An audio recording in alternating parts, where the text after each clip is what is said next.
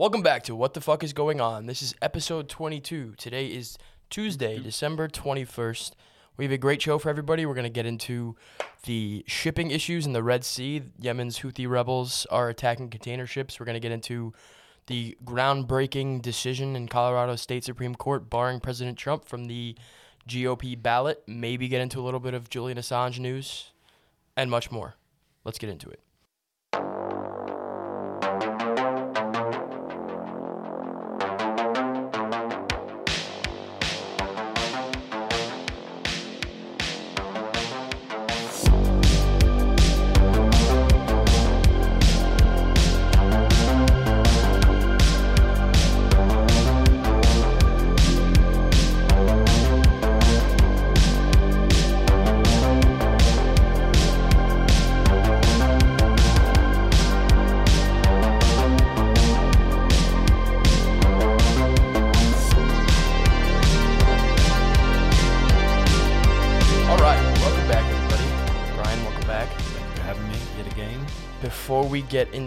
Big stuff today, I'm just going to cover a few of today's headlines. Again, Thursday, December 21st.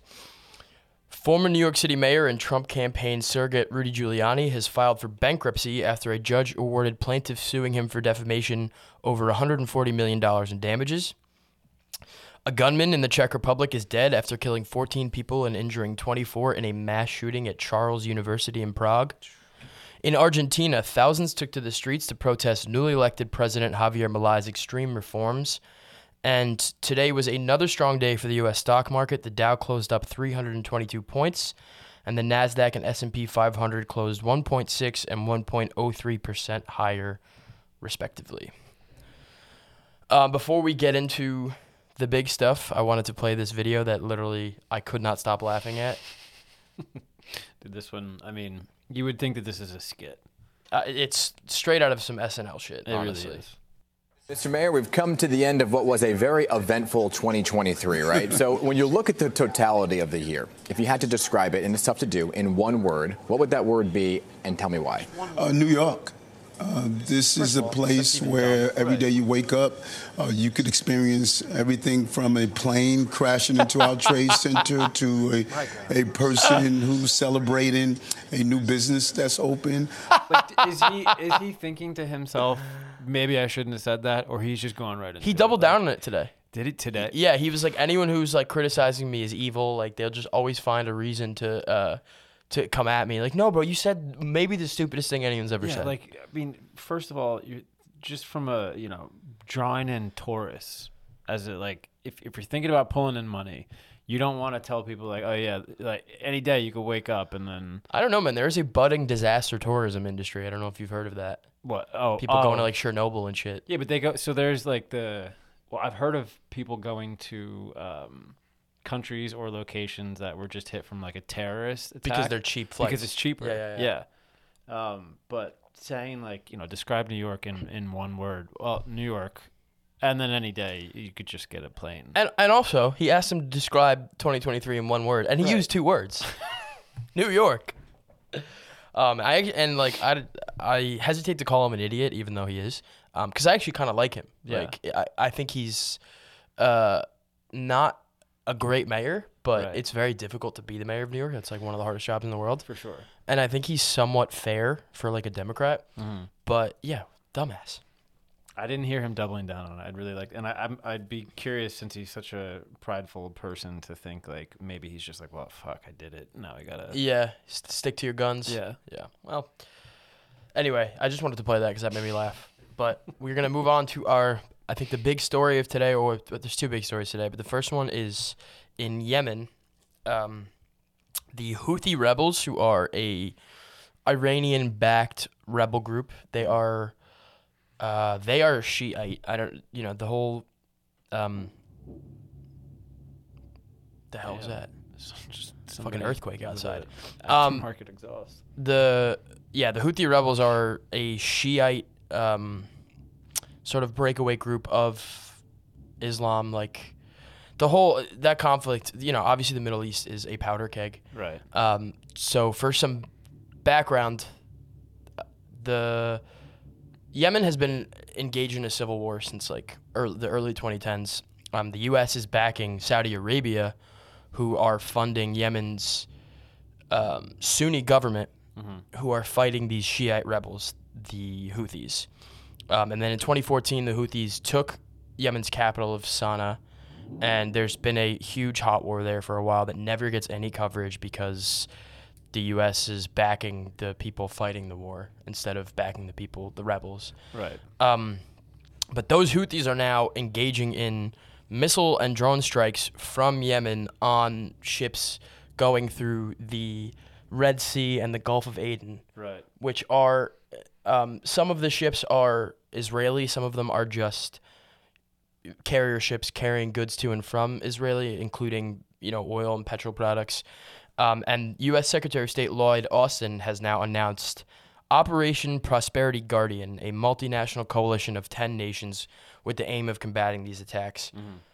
The coalition is made up of the U.S., Great Britain, France, Italy, Canada, the Netherlands, Norway, Spain, Bahrain, and Seychelles.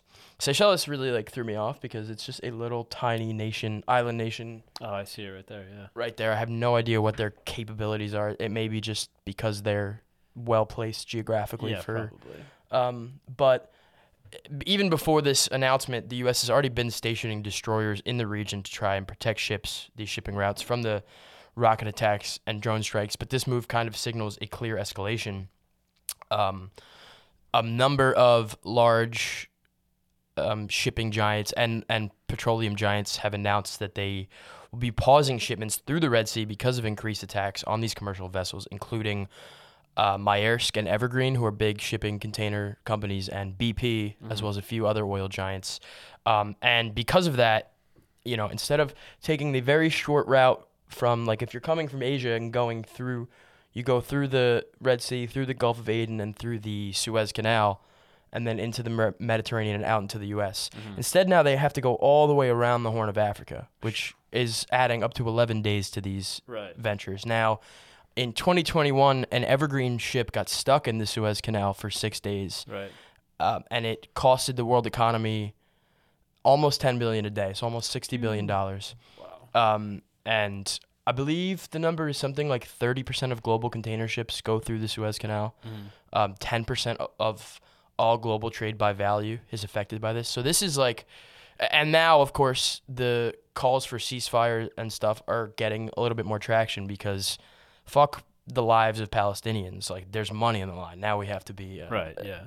but um, I think the you know the what was I gonna say the what um always comes to mind for me when we talk about Yemen is that uh, drone strike when Obama was president uh, that killed a bunch of people at a wedding Right. that like is sort of like oh well if you're a liberal like you love Obama but look like he's in you know we've been supporting we as in the US have been supporting this war by arming Saudi Arabia and, and giving them munitions as well as not necessarily on the ground but like providing assistance military assistance in other ways Yeah. helping train forces Training that go there whatnot. Right. um I don't think they need any uh, U.S. dollars over there. That's for sure. Apparently not. Uh, I did think it was interesting that, um, in addition to our destroyers, I think there's two or three now. The USS Carney is there as well as other ones. Uh, I, important for context, uh, these strikes from Yemen, and they're not just coming from like the corner here where the um, Al Bab, uh, what is it called? Something, st- Al Manab Strait. Oh, Abab Strait. I don't know. Something. Sorry, I'm ignorant. But this the strait here between Djibouti and Yemen, Right. they're firing missiles from there, which because it's right there where the ships have to cross. But they're also firing missiles, longer range missiles into the Red Sea, as well as drone attacking them with drones. Th- These are all weapons that they've procured from uh, Iran, Okay. who Iran is also backing Hamas. Right. Um, I do think it's important to note that nobody has died and none of these ships have been sunk by these attacks so far. Did you see the? Uh, there was a picture going around the other day of a an Iranian drone. I don't know what uh, U.S. ship it was, but it was in that area, and there was a, an Iranian drone, and they were like pridefully speaking of being above them. Hmm. And I don't know if this whole thing is true or not, but then there's another picture of a U.S. helicopter above the drone, just watching them watch the shit. Mm. Yeah, I mean, it wouldn't be surprised. The U.S. has always had aerial supremacy. for sure. But it does, you know, the 21st century and modern technology do threaten our aerial supremacy because, especially specifically because of drones. Mm-hmm. Now, the these carriers that have been there, their main function so far has been to shoot down these drones. Right. I think I saw in the news the other day the USS Carney shot down 14 drones. Jeez. Um, but they're, you know, the Houthis have long been described as one of the most marginally suppressed groups in the world. Um, but because of technology and, and modern warfare, they're evening the playfield a little bit. And they're, of course, they're saying, like, this is in support of Palestine. We will not stop doing this until Israel stops bombing Gaza. Um, I mean, that explains the uh, numerous amounts of drones that they're just throwing at them. Mhm. And again, like this is you know this is Iran's support, and that's what the U.S. has been doing there since 2014, since Houthi rebels took the capital, is engaging in a proxy war with Iran. That's that's the whole point of us doing this. Um, and you know, meanwhile, we'll say Saudi Arabia, yes, you can chop up journalists into bags and kill Jamal Khashoggi and embassy, and we're not really going to criticize you for that because we need your help in combating uh, terrorism in this region. It's really more probably for fucking oil money than anything, but that's the pretext anyway. I did think it was interesting that China has an anti-piracy task force in the Red Sea, and they're not answering Israel's distress calls.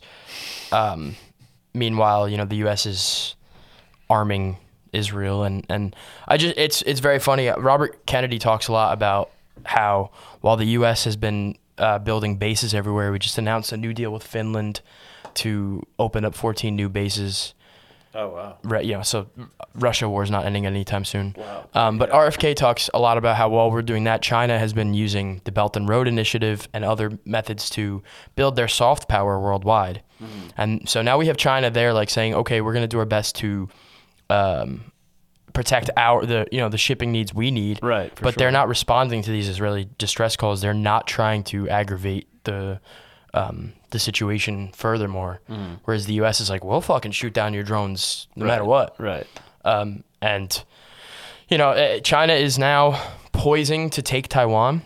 Oh yeah. And for you know two, three, five plus years now, the U.S. has been saying they're going to do it violently. And just recently, the news has come out that they've been engaging in talks with different political groups and religious groups trying to build their soft power again. So it is just an interesting way to see how different strategies are engaged at a global level. Right. China and the U.S. just re-engaged in military talks. Um, I think further signaling the U.S.'s acknowledgement that we're not. There's not going to be a hot war with China. Just it's there's too much mutually assured destruction there. Yeah. But also like we're probably not going to be able to uh, compete with them as not compete with, but dominate them as a global hegemon. Yeah. We're gonna have to come to some sort of agreement that says. This is our half of the world. That's yours. Right. We'll do our thing here. You do your thing there. So I mean, that's kind of the way that it should be. But I mean, I agree. Listening to NPR this morning, apparently Xi Jinping, and I'm again just saying this loosely, uh, Xi Jinping basically said to the White House, um, "We are going to take back Taiwan, and we need you to make a statement saying that." You back us in that, and Whoa. you will basically renege on your statements of saying that you will back Taiwan. Now we need your support, and the White House obviously refused to say that, but I mean, that's a pretty strong statement to ask the White House to say, I don't know, just backtrack what you said about Yeah. Taiwan and then actually be pro us taking Taiwan. I don't think the U.S. is going to do that. No, they already said no. Okay. But I mean, that's a hell of a thing to, to ask, you know? Yeah, it's a big ask. Um, but back to the Houthis, I want to read this. This is from Yahya Sari, the spokesman of Yemen's armed forces. He says about America, they've they've tried us for nine years. If they want to do it again, we are here and ready. If America and Israel attack us, they'll commit foolishness they've never committed before. The response will be fierce. Now, obviously, America has far more firepower than Yemen. Right. But the balls as a tiny little, you know, rebel backed country to even Yeah. do that. Um, I was listening to, I forget, I'll, I'll put his name up in, in the post production, but there was a legal analyst um, on Chris Cuomo show last night who said that it's very likely that the U.S. strikes within Yemen's borders, which could potentially be a global issue I think it would be. and yeah. expand the conflict uh, For in a very real way. and then also there's just the implications of you know where this is this is going to hurt people at the pump because of the shipping um, diversions, and it kind and also you know while that's happening in uh, the Panama Canal is also having a big problem because of um, what's the word a drought Oh, really? because you, you need a certain amount of water to operate the canal. for so sure. Yeah. it's bringing up a larger conversation of deglobalization and saying, is it really a good idea to have these supply chains be so global where, Mm-hmm. you know, a fucking butterfly farts in Taiwan and now the whole world can't Screws get its up. Gizmos and gadgets? I think people should start focusing on taking care taking care of your own. Oh, dude, we I, I would love to go back to just where everybody's growing their own food and Yeah. Hunting in your backyard. yeah. and- We re- honestly what we need is a, an EMP or a solar flare to just take. That scares the shit out of me. uh, it scares me, but I also am like kind of like oh, it would kind of be nice. Start over. Yeah, exactly. Yeah. Um, all right. Before we move on to this from this issue, I do want to read this tweet from this girl, Sana Saeed, um, because I think it's a, very good way to wrap it up. She says the most important context for Houthi involvement is that for a decade, Yemenis were starved and bombed by a U.S.-backed KSA slash UAE coalition, and it was allowed to happen. 85,000 Yemeni children started starved to death. Over 300,000 Yemenis died during the war. 60% because of conditions created. And that's, I- I don't know if you were listening before, but I was playing a video from Dave Smith where he talked about how a lot of the deaths in Yemen were from cholera, which vastly affects old old people and children. Yeah. Um, and I do think that's kind of, um, it's ref- not reflective, but it's, um, it rings true and it reminds us now of the conditions now in Gaza where a lot of people are dying from starvation. They're Right. literally counting the calories that they need to survive. Which, by the way, is that used to be Israel's job. People like don't realize this, but Israel literally had a program where they were like sending food in by the calorie to make Right. sure people because Wow. Israel controlled Gaza. Yeah. Um, so yeah, that's that's all I have on that. Um, we will move. Do you have anything else? No. No. Okay. Good. We will move on to the big story of the day. All right, on to Colorado, where Colorado's Supreme Court, state Supreme Court, in a divided 4 to 3 ruling, declared former President Trump ineligible from the state's Republican primary, Republican presidential primary, under the auspices of the 14th Amendment, Section 3, the Insurrection Clause. Uh, briefly, I just want to read Section 3. No person shall be a senator or representative in Congress or elector or president and vice president or hold any office, civil or military, under the United States or under any state who, having previously taken an oath as a member of Congress or as an officer of the United States or as a member of any state legislature or as an executive or judicial officer of any state to support the Constitution of the United States, shall have engaged in insurrection or rebellion against the same or given aid comfort aid or comfort to the enemies thereof. But Congress may, by a vote of two thirds of each house, remove such disability. Um, that is why it's also known as the Insurrection Clause. I think it's important to note that the state also decided to pause the decision until January 4th, which is one day before the deadline for certifying candidates before their March 5th primary. And they also stipulated that if Trump decides to appeal to the Supreme Court, which he definitely will, For sure. um, that the pause will remain in place to the ruling. So he will be on the ballot. Yeah, I mean, just quickly notate though that that four to three split, four Democrats to three Republicans. Like, sh- no. sh- it's not. No, all seven are, are Democrats.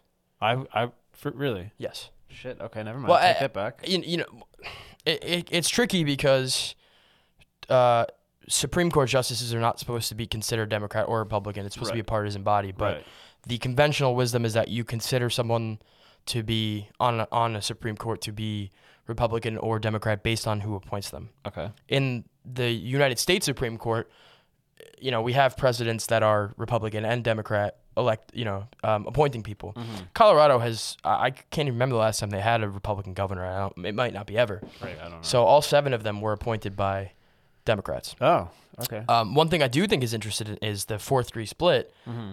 The four who voted in the majority to remove him from the ballot are all Ivy League justices, whereas the three who didn't all went to the University of Denver for their JD. Interesting. Isn't it? Yeah. Shout out President Gay, plagiarism queen. Um, I wanted to read this little bit from the majority opinion. It said, quote, we conclude that because President Trump is disqualified from holding the office of president under Section 3, it would be a wrongful t- it would be a wrongful act under the election code for the secretary to list President Trump as a candidate on the presidential primary ba- ballot. That's it. The role of the secretary there, the secretary of the state, Jenna, I think her first name is Jenna Griswold. It's the the actual decision itself is to tell her to remove him from the ballot. Right. Um, and she, I, you know, I'll play a little clip from her right here because she said something interesting. I agree with the Colorado Supreme Court's decision. I have said time and time again that I believe that Donald Trump incited the insurrection. Uh, and also, there shouldn't be some loophole in the U.S. Constitution allowing the president, but no one else, to engage in insurrection and then serve in office again. But with that said, I will follow the law in the United States Constitution because, unlike Donald Trump, I believe that's what elected officials should be doing. And if a court decides that he is on the ballot, I, of course, will follow that. I swore to uphold the Constitution. That is exactly what I will do. Uh, and I, I think Donald Trump, when he swore to uphold the Constitution, should ask himself whether he has been successful on his oath of office. The majority, the four Ivy League justices were Justices Richard Gabriel, Melissa Hart, Monica Marquez, and William Hood. The dissenting justices included the court's Chief Justice Brian Boatwright, as well as Carlos Samour and Maria Berkenkotter. Um, and again, they all attended the University of Denver for law school. Uh, the majority also contended that if they were if they were to rule in Trump's favor, quote, Colorado could not exclude from the ballot even candidates who plainly do not satisfy the age, residency, and citizenship requirements of the Presidential Qualifications Clause of Article 2, and quote, it would mean that the state would be powerless to exclude a 28 year old, a non resident of the United States, or even a foreign national from the presidential primary ballot in Colorado. So interesting there that they're kind of saying, but and by the way, all seven of these justices, as well as the um, the the trial court judge who this got bumped up to the Supreme Court after it was started in a trial court where the judge who literally donated to causes that were like uh, I hate Donald Trump um, still said no he should be allowed to be on the ballot Right. um, but everyone all agrees that he did cause an insurrection, which is interesting. Even the dissenters, the dissenters, and there's three kind of very different dissenting opinions, and we'll get into a couple of them. But they're all saying, well, it's due process is the issue. So, um, like chief, the chief justice Boatwright said the case exceeded the scope of Colorado's election code. And then Justice Samour, in his dissent, he quoted former Supreme Court Justice Solomon P. Chase, who also served as Lincoln's Treasury Secretary, who said, quote, now it is undoubted that those provisions of the Constitution which deny to the legislature power to deprive any person of life, liberty, or prosperity without due process of law, or to pass a bill of attainder or an ex post facto, are inconsistent in their spirit and general purpose with a provision which, at once without trial, deprives a whole class of persons of offices for cause, however grave. Basically saying you can't no matter how bad you think what somebody did is, you can't deny them the ability to be on a ballot without due process. Right, right. Which the, the whole thing about due process is he's never been convicted of a crime. Mm-hmm. He's actually never even been indicted for this particular crime for um, insurrection. Right. And it's sort of a, a court saying unilaterally, well, no, we just don't want him on the ballot. Yeah, they're just making a decision and, and trying to roll with it, but what they don't realize, I mean, they have they have to realize what they're doing is that course. they're just making him more popular. Like it's when you they're obviously Totally. digging their heels into the ground, but I don't know how this could this is not going to work in their favor. It's literally going to do the exact opposite. Everything that no, it's going to make him more powerful. Yeah. It's a thousand percent because it's going to go to the Supreme Court where uh, many of those justices are a majority of the Supreme Court is Republican or at least Republican appointed. Right. And yeah, there are. I think it's very likely, and many legal analysts say that it's very likely that they will uh, reject this. And then here you're going to have Trump go, "Look at the Justice Department; they're all against me. It's a witch hunt." Like again, you're just emboldening him. They really are, yeah. Um, he- I want to read a tweet from this woman, Megan McArdle, and this kind of sums up my sentiments because I, again, I've said it before on this podcast. I've never voted for Trump. I still plan on voting for RFK in 2024. I don't. I don't think I'll ever vote for a candidate from either of the two major parties again because I just think two-party partisan politics are such horseshit. It's just a way to keep the corporations happy Yeah. with the uniparty and pretend we have uh, controlled opposition. But They're both equally as greedy and This- equally as controlled. this is Megan McArdle, who I forget who she is. I, I, I don't know if she she's a journalist and columnist for is it WAPO? Um, yes, it is Washington Post. And she said, "I was anti-Trump before many progressives. I think he's absolutely toxic. I just don't subscribe to the Rumpelstiltskin theory of the judiciary, where if judges can just find the right combination of magic words, you can make political problems go away." Using procedural rules to alter the outcome of the 2024 election by keeping a major party nominee off the ballot in one or more blue states does not solve the political problem of Trump's attacks on the legitimacy of U.S. elections. It exacerbates them by staging your own attack, mm-hmm. which is 100%. That's what they're doing. They're saying, okay, Trump, we believe that you are a threat to democracy, so we are going to be a threat to democracy. Right. Like, it, it's literally Rumpelstiltskin is such a good way to say it because it's like, uh, hmm, the like how do I put this? They're they're saying like the the potential that democracy will be attacked is so important that we have to attack democracy. We got to attack first. Like it's Strike like a, it's circular logic. Yeah. And it is. It's 100% going to embolden him. It's going to embolden his supporters. He was already uh, he's the front runner by a mile in the GOP, and he's also the front runner in the general because, and not in my opinion necessarily because he's great or even because these attacks have emboldened people, just because of how miserably poor of a candidate Joe Biden is. Right.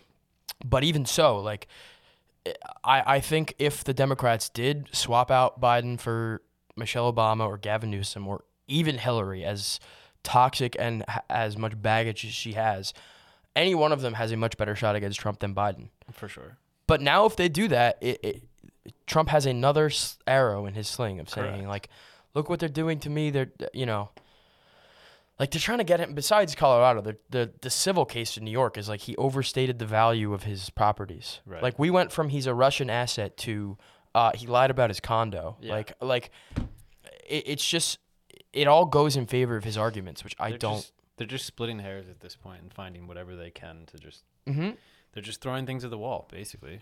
And seeing what sticks. Exactly. And Trump, he said the, the, on Truth Social, the last time the Democrats took someone off the ballot was 1860, which is true because this provision is was supposed to be made for um, former Confederate generals so that they couldn't take office. But and this is what the judge who rejected the case in the trial court before it got bumped up to the Supreme Court. That apparently a lot of legal scholars and analysts say that the Article Three should not apply to presidents and, and vice presidents. Somebody who's already been in office. Right. But he said the last time the Democrats took someone off the ballot was 1860. They would not allow a man named Abraham Lincoln to be so much as mentioned in, quote, slave states. Um, Whatever the opposite. I mean, is there actually a term for the opposite of an insurrection?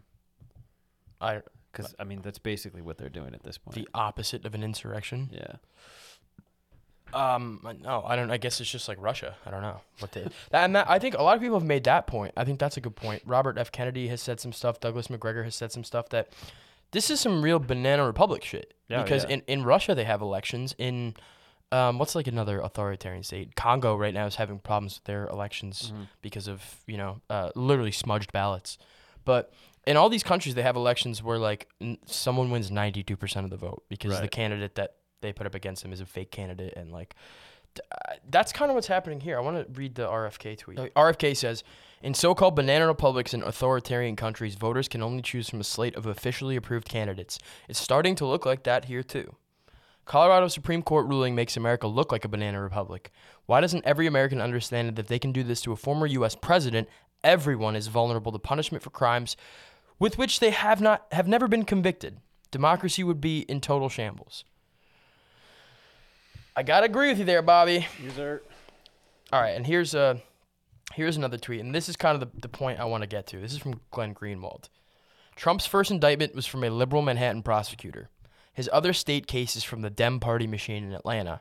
His two federal cases are under the Biden DOJ, and now a Colorado court full of Dems just banned him from the ballot. Again, playing with fire. That's kind of my point. Is they're building him into a monster. They uh, they already have. Now they're just feeding him. But Two weeks ago, we talked about how much free airtime he got in 2016, an unprecedented amount. They built Right. him. And then, you know, these are the people the Atlantic, the New York Times, the Washington Post, CNN, MSNBC, they all told us how much of an existential threat he was for four years while he was in office. And then when he was gone, they wouldn't shut the fuck up about him. St- they ha- I don't I would be curious to see a graph of how much they spoke to, spoke about him when he was in office to when Yeah. he was not in office. because they need him. right. They need him for views. They're, Yeah. they're they have a uh, a codependency. They're literally a toxic couple. oh yeah. Because he needs them too for as much as he hates them. yeah. And he knows how to play the game to like But- make them talk about him. Then the left does st- stuff like this, and then it just all again, it just makes the stories even more viewership even higher. and and, and so you know all these people the uh, the Keith Olbermans of the world the Rick Wilsons from fucking Lincoln Project and this shit they've been calling him Hitler for seven plus years now and now he's finally leaning into it mm-hmm. because I, I think the word Hitler the word Nazi the word racism these words have all lost all their teeth because of how often they get used in the wrong context. Mm-hmm. But yesterday and he finally responded and he's uh, like he quoted Mein Kampf and he was like he was like oh I've never read it but like you know if the shoe fits They're ruining our country. And it's true. They're destroying the blood of our country. That's what they're doing. They're destroying our country. They don't like it when I said that. And I never read Mein Kampf. They said, oh, Hitler said that in a much different way. No, they're coming from all over the world, people all over the world. We have no idea. They could be healthy, they could be very unhealthy. They could bring in disease that's going to catch on in our country, but they do bring in crime but they have them coming from all over the world. And they're destroying the blood of our country. They're destroying the fabric of our country. he's leaning into it, and Right. it is scary. Like That is for, scary. for everyone that I, I know, plenty of people who like Trump and love Trump, and you know, I don't. I'm not one of these people that thinks you're uh, a deplorable if you voted for Trump. It's half the fucking country. Like Mm-hmm. these are just people with a different perspective than me. But uh, this is the first time in my life that I'm saying, okay, now he kind of is scaring me, Right. Because he's leaning into it. But it's understandable. Like they're backing him into a corner, Yeah. and I don't know what's gonna happen. It's gonna be I don't know. I, I hope that you know the the laughs only go so far with that, but I mean, it's it's almost like meet your maker type thing. it's scary, dude. Yeah, I, I don't know. It's 2024 is going to be explosive, in my opinion. it is definitely going to be explosive. I mean, I don't want to use that term explosive, but yeah, it's definitely going to be something. That's all I had for that. Do you have anything else? No. Okay, let's let's move on to our last story here. Julian Assange, Ah, yes. whose extradition hearing is, or is it is an extradition hearing? It's no, so it's just um, from what I understand, it's two judges meeting to uh, review his appeal Okay. to be extradited. Uh, Um, and that's not happening until February 20th and the 21st. Um, but it was earlier ruled that he could not appeal his extradition. Now they're going to sit down for two days and oh, okay, so, so they're going to review whether or not he's entitled to an appeal. to an appeal to the extradition. So, so for some context, Julian Assange, the WikiLeaks publisher, has been rotting in a cell. Um, I can't remember when he was transferred to the whose embassy was it? Some South American country's embassy in London. Uh-huh. Um, and he is on trial. He is um, accused of stealing state secrets. I think he's going to be hope uh, potentially prosecuted under the Espionage Act. I think so. Um, I me personally, I just I like I, I can't believe what a travesty it is to um, jail somebody for explaining to the public that your government is spying on you, Right. which is what he did. Yeah. As well, you know, he's released a lot of secrets. Um, and I think the argument is that he's exposing sources and methods and potentially putting U.S. operatives in at risk and in danger. But so is the U.S. government. Right. Like they've they put people in danger for literally the entire existence, or at least since like, you know, the post Eisenhower uh, deep state Yeah. um, and and I, the reason I wanted to talk about that specifically is obviously because that's news. Right. But I did want to bring to people's attention that Mike Pompeo, the former U.S. Secretary of State under Donald Trump, who is still a uh, public figure walking around doing media hits, literally tried to have Assange murdered in broad daylight in the streets of London. And like, I just wanted to bring that to the attention of the people. I mean, that's got to be. I mean, just think about the outcome of of what they're trying to do. Like this guy is, like you said, showing the American people, hey, you know, can't Mhm. really trust your government. They're trying to, you know, put him away for life, and then And he's he's dying in, Yeah. in prison. He's I been think his what was it solitary last year? confinement. like his brother's been campaigning for him. yeah, and his wife. Tucker Carlson just visited him recently. Yeah, yeah. And they're using saying like, look, he's dying in there. He is, yeah. I mean, it's it's it's actually cruel and unusual. Right. It's potentially violating the Geneva, the Geneva Convention. He's being held in conditions that like we reserve for like mass murderers and like Right. genocidal maniacs, Yeah. all for publishing. And and again, I'll play this clip from Vivek Ramaswamy. So, what is your position on Julian Assange? Pardon, day one. Okay, moving on. I've Um, said that. I've said that for. I have, a- I have a long list of day one pardons. He's on it, and the reason why is, among other reasons, Chelsea Manning, the government, you know, employee who leaked to Julian Assange, had her sentence commuted, effectively got pardoned by President Obama. Why? Because she's transgender. I have doubts of whether she's transgender or not. She might just be smart, knowing that's exactly what you had to claim to be in order to be a politically favored member to get clemency from the Obama administration.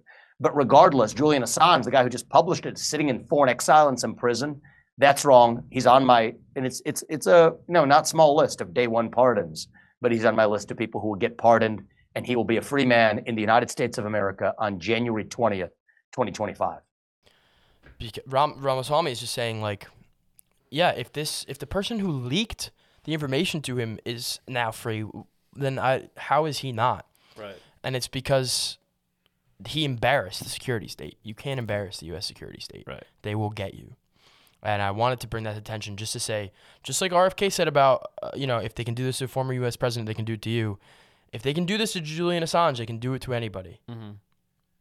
So that's that's all I wanted to say about that. I mean, obviously they're trying to make an example out of him for for doing that, but you know, at the end of the day, exactly. yeah. All right, so that's that very that was very brief and um, slightly depressing. So I wanted to end it on a high note here. If you would just play the last video, I wanted to show for people. My boy George Santos, New York's very own, um, embattled former congressman. I think he was the first congressman to be removed in like a hundred years. I can't remember now. But why don't you go ahead and Can I list civil rights icons and you tell me what they mean to you? Marsha P. Johnson. Very respectful, honorable person. Keep going. Respectful and honorable about what? Uh, on all the stances and all the work. Everything. Marsha P. Johnson? Yeah. What does that mean? Just keep going. Next. you, you don't know her. Yeah, I do. Keep going. Do you? I do. Go. Just keep going. James Baldwin. Huh? James Baldwin. Who the hell is James Baldwin? Who's James Baldwin? I, I just thought that was so hilarious because first of all, shout out Marsha P. Johnson, New Jersey's very own. But uh, she is way more obscure of a figure than James Baldwin. Yeah. And I it's it seems it was such like a textbook case of like pathological lying where he knew he could get away with the first lie. Oh, yeah. But because she pressed him on it, she's he's like, I can't lie about not knowing James Right, Baldwin. right. So he was like but I just love even the smirk of like, move on. Yeah, yeah. Right, right. No, no, Like, I know no, I, I know I'm lying, you know I'm lying, but Right. let's just let's just move on. I forget what she said to him specifically in this interview, but he basically said like, "You need me," and it was just talking about like for viewership for everybody. Yeah. I yeah. Exactly. I forget what she said, but he's like, "You need me." Dude, he's making bank on Oh. Cameo. Yeah, a Like five hundred dollars a Cameo, and I've seen like forty of them. That's insane. He's not going anywhere. I mean, I, I, don't think he's. think Gonna, we'll I think be- he's gonna be the president by twenty thirty six. at this rate. Yeah, I, am not even kidding. Um, what else is I gonna say about idiocracy will have fully become E- ex- exactly. Yeah. It's so funny too that that clip started. I highly recommend everyone to watch the whole 20 minute interview. I'm sure everybody has because It's- nobody really cares about politics in this country unless it's scandalous. Yeah. yeah. Um, but it's so funny where he's like, he pulled her aside. He was like, "Can we just like, like be mindful of the DOJ stuff?" Hilarious.